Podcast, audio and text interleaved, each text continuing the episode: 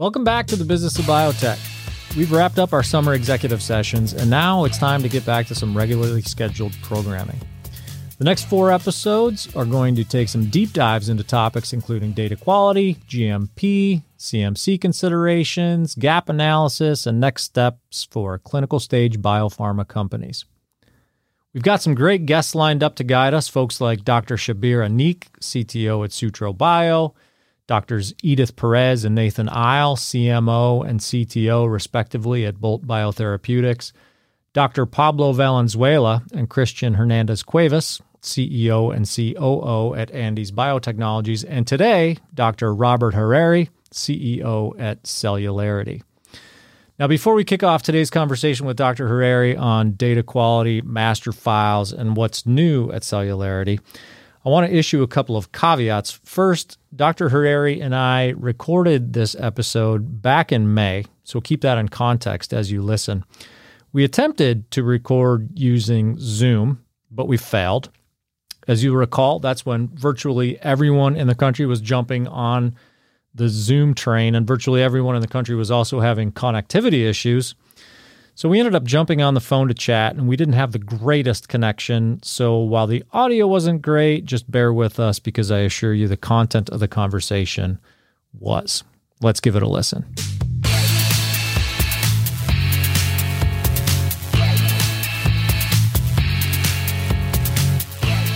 So this is the business of biotech. I'm Matt Pillar, and I'm thrilled to welcome to the show uh, Dr. Robert Hariri founder, chairman, and CEO of, of Celularity and formerly Celgene Cellular Therapeutics. Good day, Dr. Hariri. Hey, it's great to be with you. I hope you're staying safe. Uh, we are. So far, so good. You know, we're uh, we're up in, um, in in a in the northwest corner of, of Pennsylvania, and things aren't too bad here as of now. Uh, we hope that remains the case. Um, so today we're uh, we're going to have a discussion about quality data and FDA submissions. And what's really cool about having this conversation with Dr. Hariri is this: while the word pioneer gets bandied around far too often, Dr. Hariri and his team truly are pioneers in cell therapy. And as such, they've broken new ground with, with the FDA, plenty of new ground. And I'm going to explain this in far too rudimentary a way. which Dr. Harry, I'll give you an opportunity to clean up when I'm done. But the therapies that Celularity is, is working on, developing, are dependent on the large scale harvest of postpartum placental cells. In other words, to move its therapies from discovery to its current phase one and, and two clinical trials on some of its on some of those therapies, the company had to get regulatory approval to effectively collect and process healthy afterbirth from maternity wards the world over, and from that afterbirth, make life-saving and life-improving medicines for a host of indications from cancer to degenerative conditions to uh, most recently, as we all know, uh, coronavirus. So those that, that obviously requires uh, quite a bit of uh, fancy footwork as it relates to the regulatory scene. And, and Robert, before we go much further, I want to I want to ask you: Did I get did I get pretty close on that description? Again, I know it's rudimentary, but am, am I close? Uh, I, I think it was perfect, and um, the terminology "fancy footwork" really does apply almost in technical precision to what we do. I can I can imagine. I can imagine. I'm, and and that's that's where I'd like to start. Now, I, I want to get into you know what you guys are doing on the coronavirus front and, and talk more specifically about some of your therapies. But I want to start with that FDA and regulatory concern aspect. As you know, our audience for this this podcast is, is new and emerging biopharmas, and, and we want to the leaders of those companies, and we want to give them some some education. So, at Celularity, how have you approached, you know, given your very unique and, and novel a, a, approach to uh, the collection of materials and development of therapies? How have you approached FDA and regulatory concerns from the outset, you know, in, in the context of this very unique uh, business?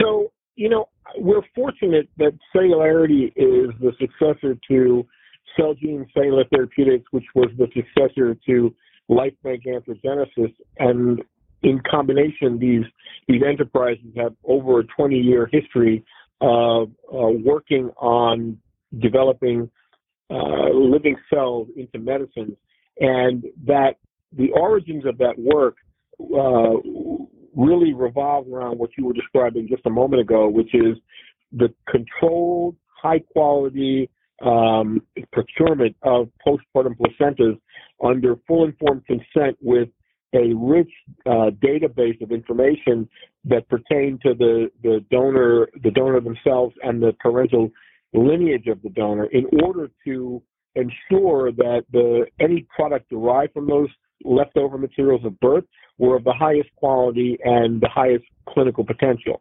And and building those systems from the origins of the company uh, was, was was somewhat of a complicated process where we had to develop the right um, uh, the right relationships with uh, with birthing centers and, and expectant parents. We had to develop the right relationships with um, with the obstetricians who were doing the the, the collection, and we had to uh, we had to uh, create the right uh, tools to collect the the appropriate and relevant data, so that uh, we could use that in essence as the as the product dossier, if you will. Now, um, what what we what we focused on early early on was using a good scientific foundation to make choices about what products we were going to uh, attempt to develop from this uh, postpartum placenta in order to better deploy those biological properties for a clinical purpose. For example, we recognized early on the placenta has unique immunomodulatory ability, the ability to control uh, many aspects of the immune system, including inflammation, uh, graft rejection, etc. And we and we sought to turn those particular biological properties into useful clinical tools for the treatment of, for example, autoimmune disease. And then fast forward to what's more more recent, uh, we recognized many years ago that the placenta plays an important life support and defense role for the developing fetus, and one of those uh, activities is to defend the fetus against uh, threats such as cancer and infectious disease. And it was that observation that led our research teams to identifying a novel, unique part of, of the placenta's immune system and the newborn's immune system called the natural killer cell, a placental natural killer cell. The placental natural killer cells are part of the innate immune system, meaning that they come pre-programmed to perform these sensory functions. And we we recognize that those cells uh, those unique activities to identify and target, for example, cancer cells and virally infected cells and in you know other forms of infectious threats and that could be turned into a useful tool to treat diseases in other recipients including adults and so that gave rise to our NK program which gave rise to our placental NK programs in cancer where we've completed phase one studies and are in phase two studies now in in blood cancers and soon solid tumors, and um, and it, it it just happened to be that at the at the at the outset of COVID nineteen being a significant global pandemic threat, we saw an opportunity to deploy the same product, the same placental natural killer cell, as a tool to treat viral infection. and we did the basic work to, to create a rationale for doing that. Um, uh, applied to the FDA for a clinical study to demonstrate safety and efficacy, and that's where we are today. Yeah, yeah. When you um, so so that's where you are today, and, and I, you know, as we all know, the FDA is entertaining several uh, uh, therapies and vaccines to address COVID-19 right now, accelerating many of those approaches. Uh, what can you tell us about, I guess, the, the traditional investigational new drug and CMC experience versus, uh, you know, where you might be with, with the progress of, of some of this uh, COVID-19, of your, the progress of your uh, COVID-19 uh, potential therapy?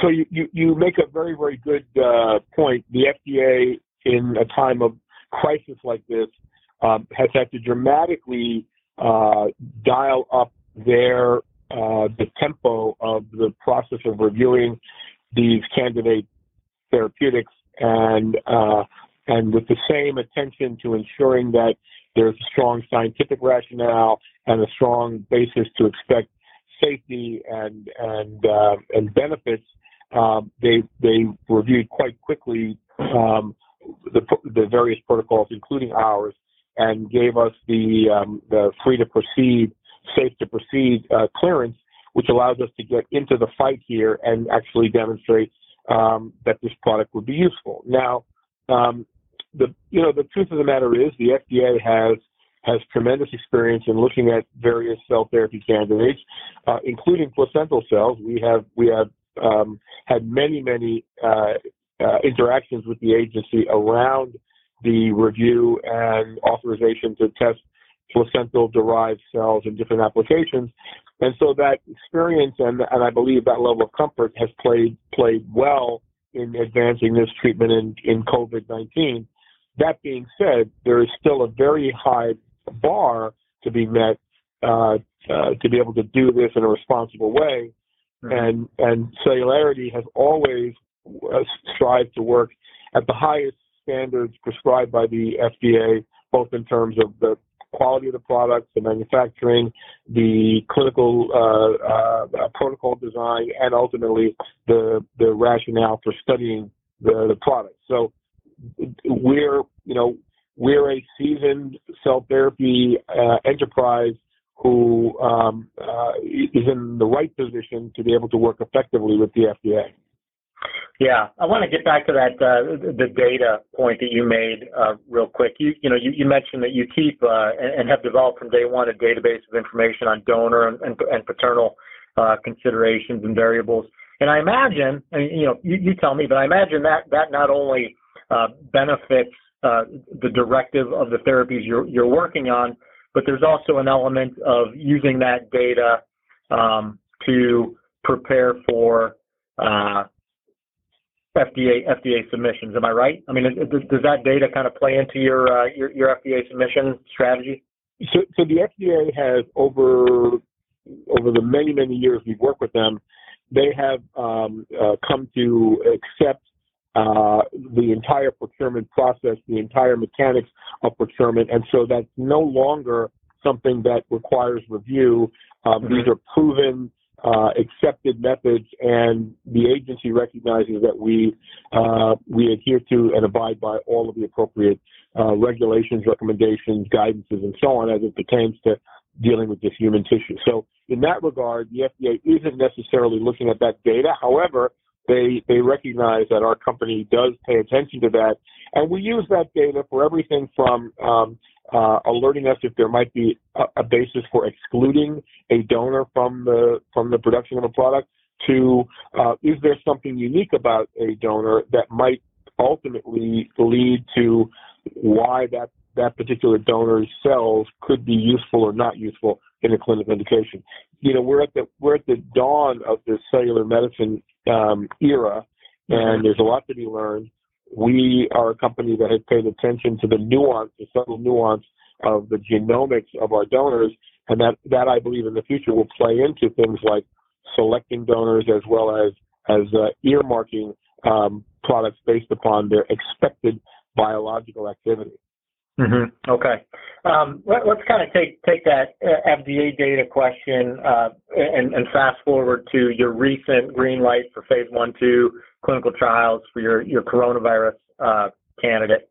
Um, what what what data? Like, just give us an overview. What what data the FDA was looking for uh, to green light that, and and the ways what, what systems or structures that, that Celularity has in place to manage and present that data in appropriate form? So, um, for the COVID 19 indication, uh, taking our CYNK 001 program forward, this is an asset, a, a clinical candidate that is already under three open INDs for cancer. It is it is uh, under an IND for treat, the treatment of uh, leukemia, AML. It's it's under IND for treatment of multiple myeloma, and it's under IND for the treatment of solid tumors, initially glioblastoma.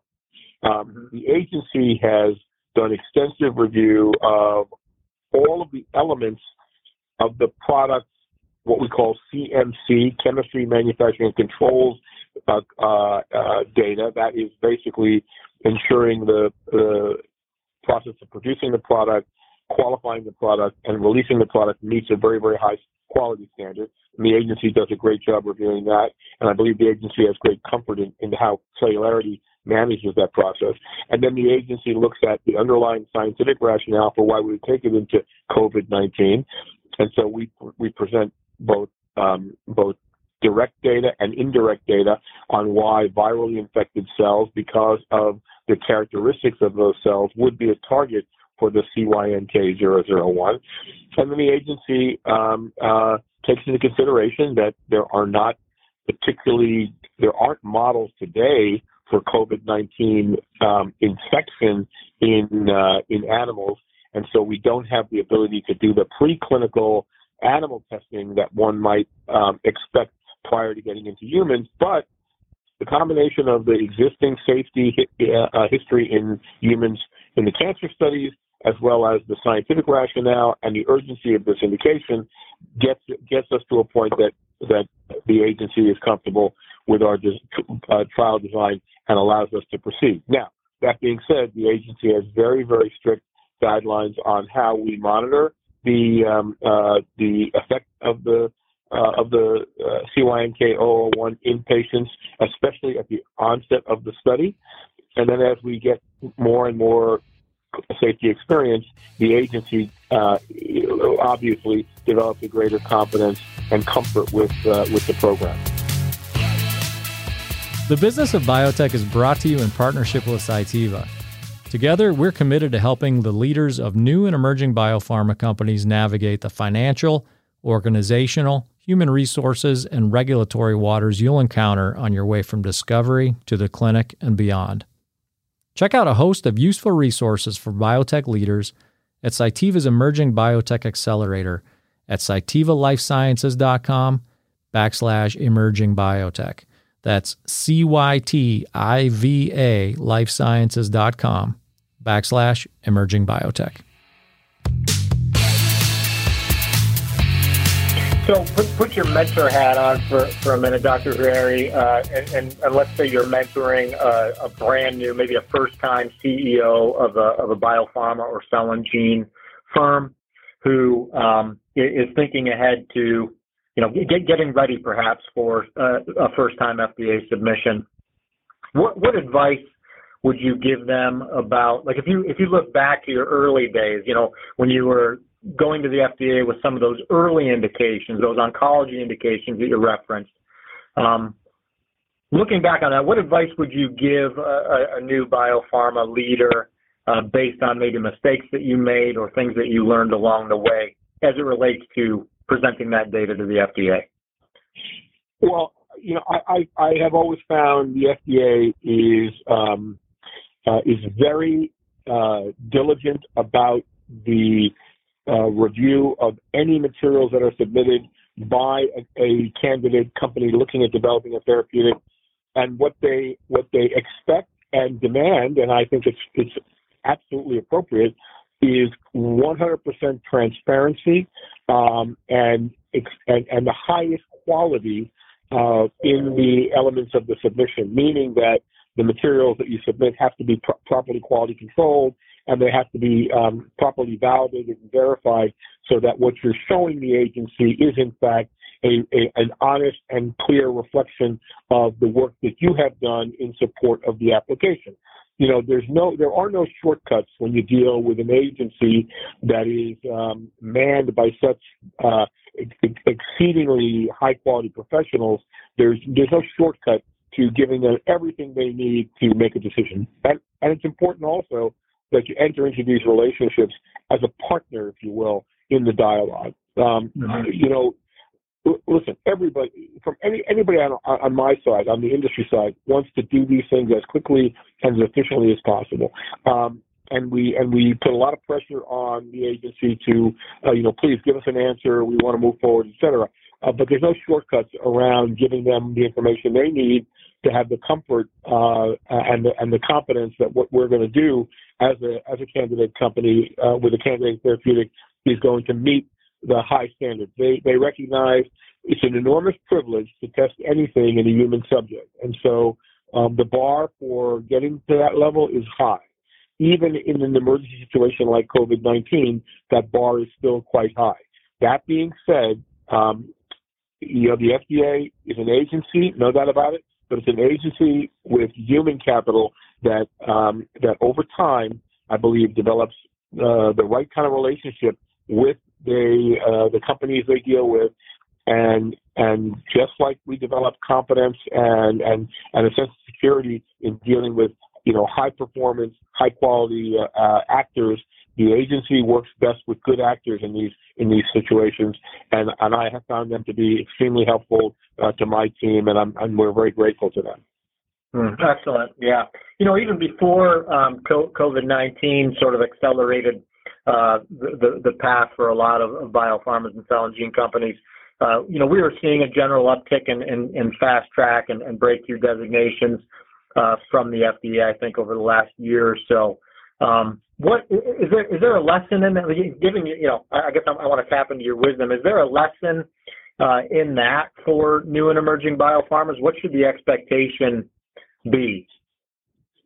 So, um, you know, I think that the the agency has been led by um, extremely um, uh, seasoned and uh, and and open-minded um, commissioners who who recognize that one may perceive the agency as standing in the way of um, breakthrough science and, and patients in need. And so, because they carry that burden, I think that they're very, very good at um, at working to find ways to hasten the review and entry of those candidate products into treatment because they're just as they're just as anxious as we are to see if stuff works or not. Um, yeah. I'm, I'm very fortunate. One of my members of my board of directors at Celularity is a former commissioner of the FDA, Dr. Andrew von Eschenbach. And Dr. von Eschenbach is a um, one of the most highly regarded um, uh, surgeons, scientists, um, and regulators in, in, in the world. And he has he has taught me and has, has educated me quite a bit about uh, the role the agency plays.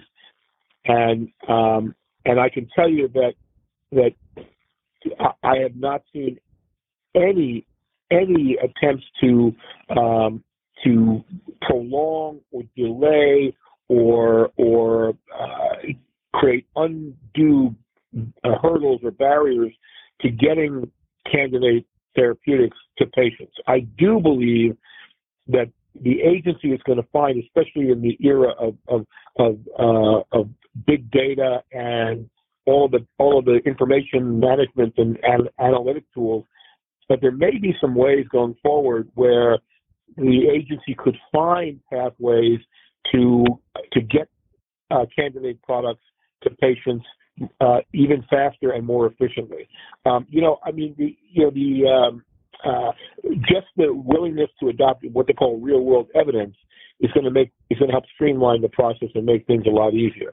That that being said, I do believe that the, that there are going to be even more um, uh, more of an evolution in the way the regulatory world deals with uh, with enterprises introducing new therapies. And by the way, um, there's no better time for a, a, a quantum advance than a crisis like COVID-19. You know, I think we're gonna we're gonna come out of this crisis um, better informed, better equipped, and and you know more capable of coming up with strategies that make the process better going forward. And uh, one example is, you know, finding ways to get products through the process of approval, but then having an ongoing surveillance of those products in real life so that we can better inform physicians and users of those products uh, on everything from safety profiles to dosing and, and administration uh, and so on. And that that's where I think uh, we're going, and I'm excited about the prospects. Um, mm. So, you know, we live in a world today where every patient on any therapeutic through the through the investigational phase, all the way through commercialization. Every every patient and every patient experience is potentially monitorable and can be contributing to a data set which is going through a, a dynamic analysis. So let me just give you my theory here, and it's just my personal desire. Um, yeah. You know, the package insert that goes with every every approved therapeutic, we've all seen them. It's that accordion folded document that looks like it's about it's the it's the King James Bible folded into a you know a right. centimeter uh, by centimeter document. You know yeah. that contains an enormous amount of information that let's face it is is static. Um, it goes along with the approved product, and it's with that product for mostly for the life cycle of, of, of, the uh, of the of the uh, of the therapeutic. The reality is that in today's world, um, to have that information at your fingertips on a on a portable device, a cell phone, computer, whatnot, is extremely easy and accessible. Probably more so. It's easier to, for example, to read some of these things, but when you have search capabilities and all that. But can you imagine the day when a a a um, investigator brochure and then ultimately a product insert um, is is continually updated uh, with things like side effect, side effect profiles, um, dosing dosing recommendations, uh, interval recommendations, constantly updated based upon the real world experience of the product out there in the hands of doctors and patients, you know, who aren't who aren't traditional clinical clinical trial subjects, but they're the, it's the real world experience of the product. That's where I think things may one day go, and it's going to be it's going to be fantastic. It's going to allow us to tune properly tune benefit and risk so that mm-hmm. um, we improve the therapeutic benefits and decrease the the clinical risks of, of any product. Yeah, and that that uh, that data flowing both ways would, would, would I would assume also inform regulatory bodies and, and expedite uh, their work uh, in in approving and making adjustments to um, to the therapies that, that, that they deal with, right? I mean, so so let me let me give you let me give you one example, okay? In yep. this COVID crisis, okay, we're we're we're a month into it hard, right? We are already because because of because of these kind of information and communication tools we have today. We are already finding out more and more and more about the about the real world clinical experience of patients on ventilators and what it's really saying about the disease. And by the way, we're beginning to understand that that that th- this may not be a, a, a conventional pneumonia. It may be very very different. In fact, it may be that this is this is not a, a, a, true pneumonia at all, but it is rather an underlying problem with the oxygen carrying and dissociation uh, process in the tissue. These patients are dying of hypoxic deaths, and I, you know, if you follow my Twitter, a week ago or more, I woke up in the middle of the night and I said, you know what? This is not like any pneumonia I've ever seen. Mm-hmm. These patients are acting more like they're at the top of the Himalayas rather than that they have their lungs filled with inflammatory fluids and are drowning. And so, you know, the that struck me, and I I made a point of noting it, and and that information started to disseminate around, and now we're looking at ways to change the way the ventilator is used in order to improve the outcome. That's happening in, in a matter of days to, to weeks. In the past, that kind of information might have taken years to trickle down through the system and inform doctors. So that's at our fingertips today, and I do believe that that's the way we should be dialing and and and and tuning things uh, we put in patients going forward. Yeah. So you, we, you know, we've discussed at length. I think the the implications of of, of speed in the context of uh, the FDA. Um, what is what is what does that speed mean for you as the leader of uh, an emerging biopharma company? How has it impacted your business, uh, your strategy, um, and the way you know the, the, the systems that you have in place to, I guess, maintain? I mean, it's a you know to maintain that breakneck speed and make sure that uh, the tables don't turn and you become the bottleneck. Right.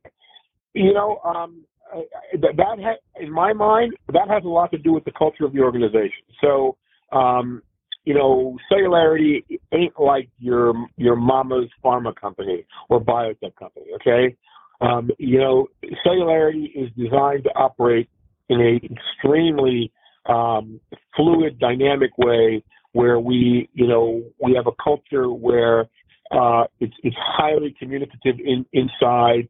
We, coll- we, we, we aim to collaborate with external partners, um, like our strategic partners, uh, in order to, to speed the, the review analysis, uh, fail fast when failure is happening because I'd, ra- I'd rather fail fast and directionally change to get things back on track rather than to ride something out all the way to completion. Um, and, and likewise, we want to be in tune with what's happening around us because um, observations made with somebody else's program in, in, in maybe even another disease can inform us and help us make uh, improvements to what we're doing. So in order to keep that speed, you got to have your eyes open and you have to be willing. You have to be willing to make changes and implement changes, even though you may have spent two months writing up a plan to go in one direction. If you know that that's not going to be the right place to go, you got to change direction fast. Mm-hmm. People often get very vested in the work they've done. You know, I mean, you can imagine they have a project leader who's written a program or a project plan for going for the next 12 months, and three months into it, you tell them, wait a second, we're going to change direction. Sometimes people are so invested in, in what they've done that it's hard for them to switch gears. You can't do that. You can't do that. You know, it's like, listen, I, uh, you, you, you probably know from my background, I'm a lifelong aviator. I fly, uh, I fly heavy jets around the world and this and that. And if I'm flying, I may I may have started with a flight plan that was very well thought out between point A and point B. Um, if along the way I hit a towering thunderstorm, or I hit a traffic condition, or I find that winds are better at a different altitude, I change that flight plan. Okay, yeah, I literally yeah. I literally change how I'm going to get between point A and point B in order to get there faster, safer, and more efficiently. So sticking with that line of thought, um, and, and I know we're running short on time here, Dr. Harry, just a couple more questions for you, but sticking with that line of thought, um, we, have talked quite a bit about the FDA, and, and, and in large part because of the FDA, uh, pharma is a very systems and processes uh, intensive space to work. Change and agility, that, that the, change in the agility that you're talking about, are historically not very uh, systems and processes friendly, right? So, you know, when you're when you're changing your flight plan based on a, a, a variable such as uh, unexpected uh, weather, um, obviously there's got to you've got to have some checks and balances, some control strategies with your systems and processes that are helping you fly that plane. What's the equivalent in pharma at Celularity? What have you uh, what what systems and processes do you do you recommend or have in place or suggest that you know maintain the base but allow for that change in agility that you referenced. So um, we, that's a lot. I, I I'll apologize for that question. I just threw a whole lot at you. yeah, and, and and and listen, I'm not I'm not suggesting that we do it perfectly yet. We're trying to get better and better at what we do. The mm-hmm. bottom line here is that you have to be you have to be um, in touch with all all levels of the organization on a daily basis. And you have to be very open minded to both the good news and the bad news um, so that you can, as a, as a, as a management team, make timely decisions uh, and, and be willing to make decisions that might, in fact, um, you know, not necessarily be popular, but you also have to be very comfortable with transparency within the organization and externally with um, the you know the various uh, stakeholders, whether the stakeholders are regulatory, whether the stakeholders are investors, whether the stakeholders are strategic relationships. And so it's a combination of, of very, very continual um, observation of situational, you know, what, we like to call situational awareness. The same mm-hmm. situational awareness you have in an airplane I, I think you have to have in, in, in, in this technology business. And then simultaneously, you got to be communicative. You got to communicate and be transparent. You know, it's funny in a crisis in an airplane. You know, they say you got to use the the um, uh, the three C's, right? Uh, uh, uh, climb, conserve, and confess. Um, and those three things are the first thing in your mind when you have a when you have a problem because it buys you time, it gets you the right help, and it allows you to make those critical decisions. Same thing applies here. Yeah. What uh, as it relates to uh, mistakes and, and, problems, what, what, do you see as the most, uh, in your experience across the board, uh, the, mo- the most common, I guess, GMP violations uh, that you see, and, and, have you learned anything about avoiding them? Uh, well, GMP like manufacturing issues. I mean, the most, the biggest problems are um, not designing from the outset um, the right uh, the right checks and balances so that if you have a departure from uh, standards and protocols or conditions that you don't react fast enough. For example, you know, man- when we manufacture, you know, living cell products as medicines, um, the attention to quality and, and sterility and, and uh, to avoid contamination is a principal uh, principal concern.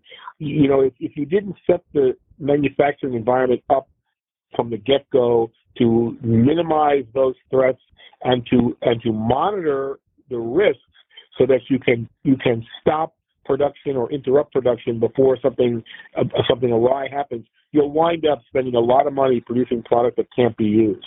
And so that's a common problem. Uh, listen, you, you, can go in the in the uh, the press release uh, archives and see many companies in cell therapy have had to shut down because they had a they had a contamination problem in the GMP suite, or they had or they had some other um, quality failure. And you know there have been companies that have lost a year on their timelines because of that. At, at we designed our manufacturing as a purpose-built environment, building in all of the appropriate systems and checks to minimize those those those threats. And we have a quality team that I think is world class that that keeps us on our toes.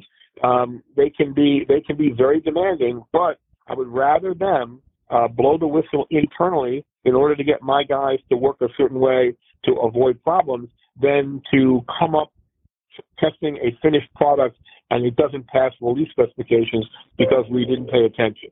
So, yeah. you know, that's to me very, very important. Excellent. All right. Well, to, to, wrap things up here, I want to give you an opportunity. First, I want to thank you, Dr. Hariri, for not only your time today, but for the efforts that uh, you and your team are putting into addressing the pandemic and, and coronavirus. Um, that's, that's, I wish you well in those efforts, and, and on behalf of the entire world, uh, thank you for pioneering that that that uh, effort. No, well, thank you. I'm I'm I'm grateful for your time as well. Yeah. What uh, what what's next, real quick to, to wrap things up? What's what's next in uh, in in your progress on the the coronavirus front?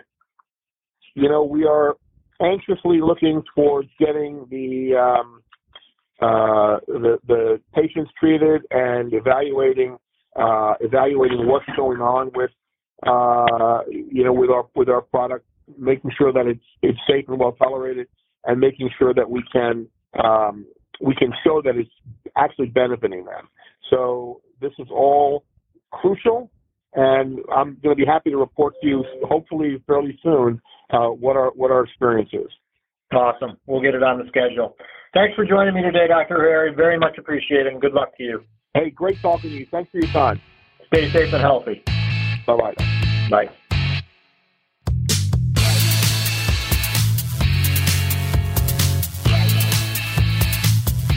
That's Dr. Robert Hariri. I'm Matt Pillar, and this is the business of biotech. We're produced by Bioprocess Online in partnership with Cytiva, which offers a host of great resources for new and emerging biopharma companies on its emerging biotech accelerator at cytivalifesciences.com backslash emerging biotech. Check that out. Be sure to subscribe to this podcast and our newsletter at bioprocessonline.com. And in the meantime, thanks for listening.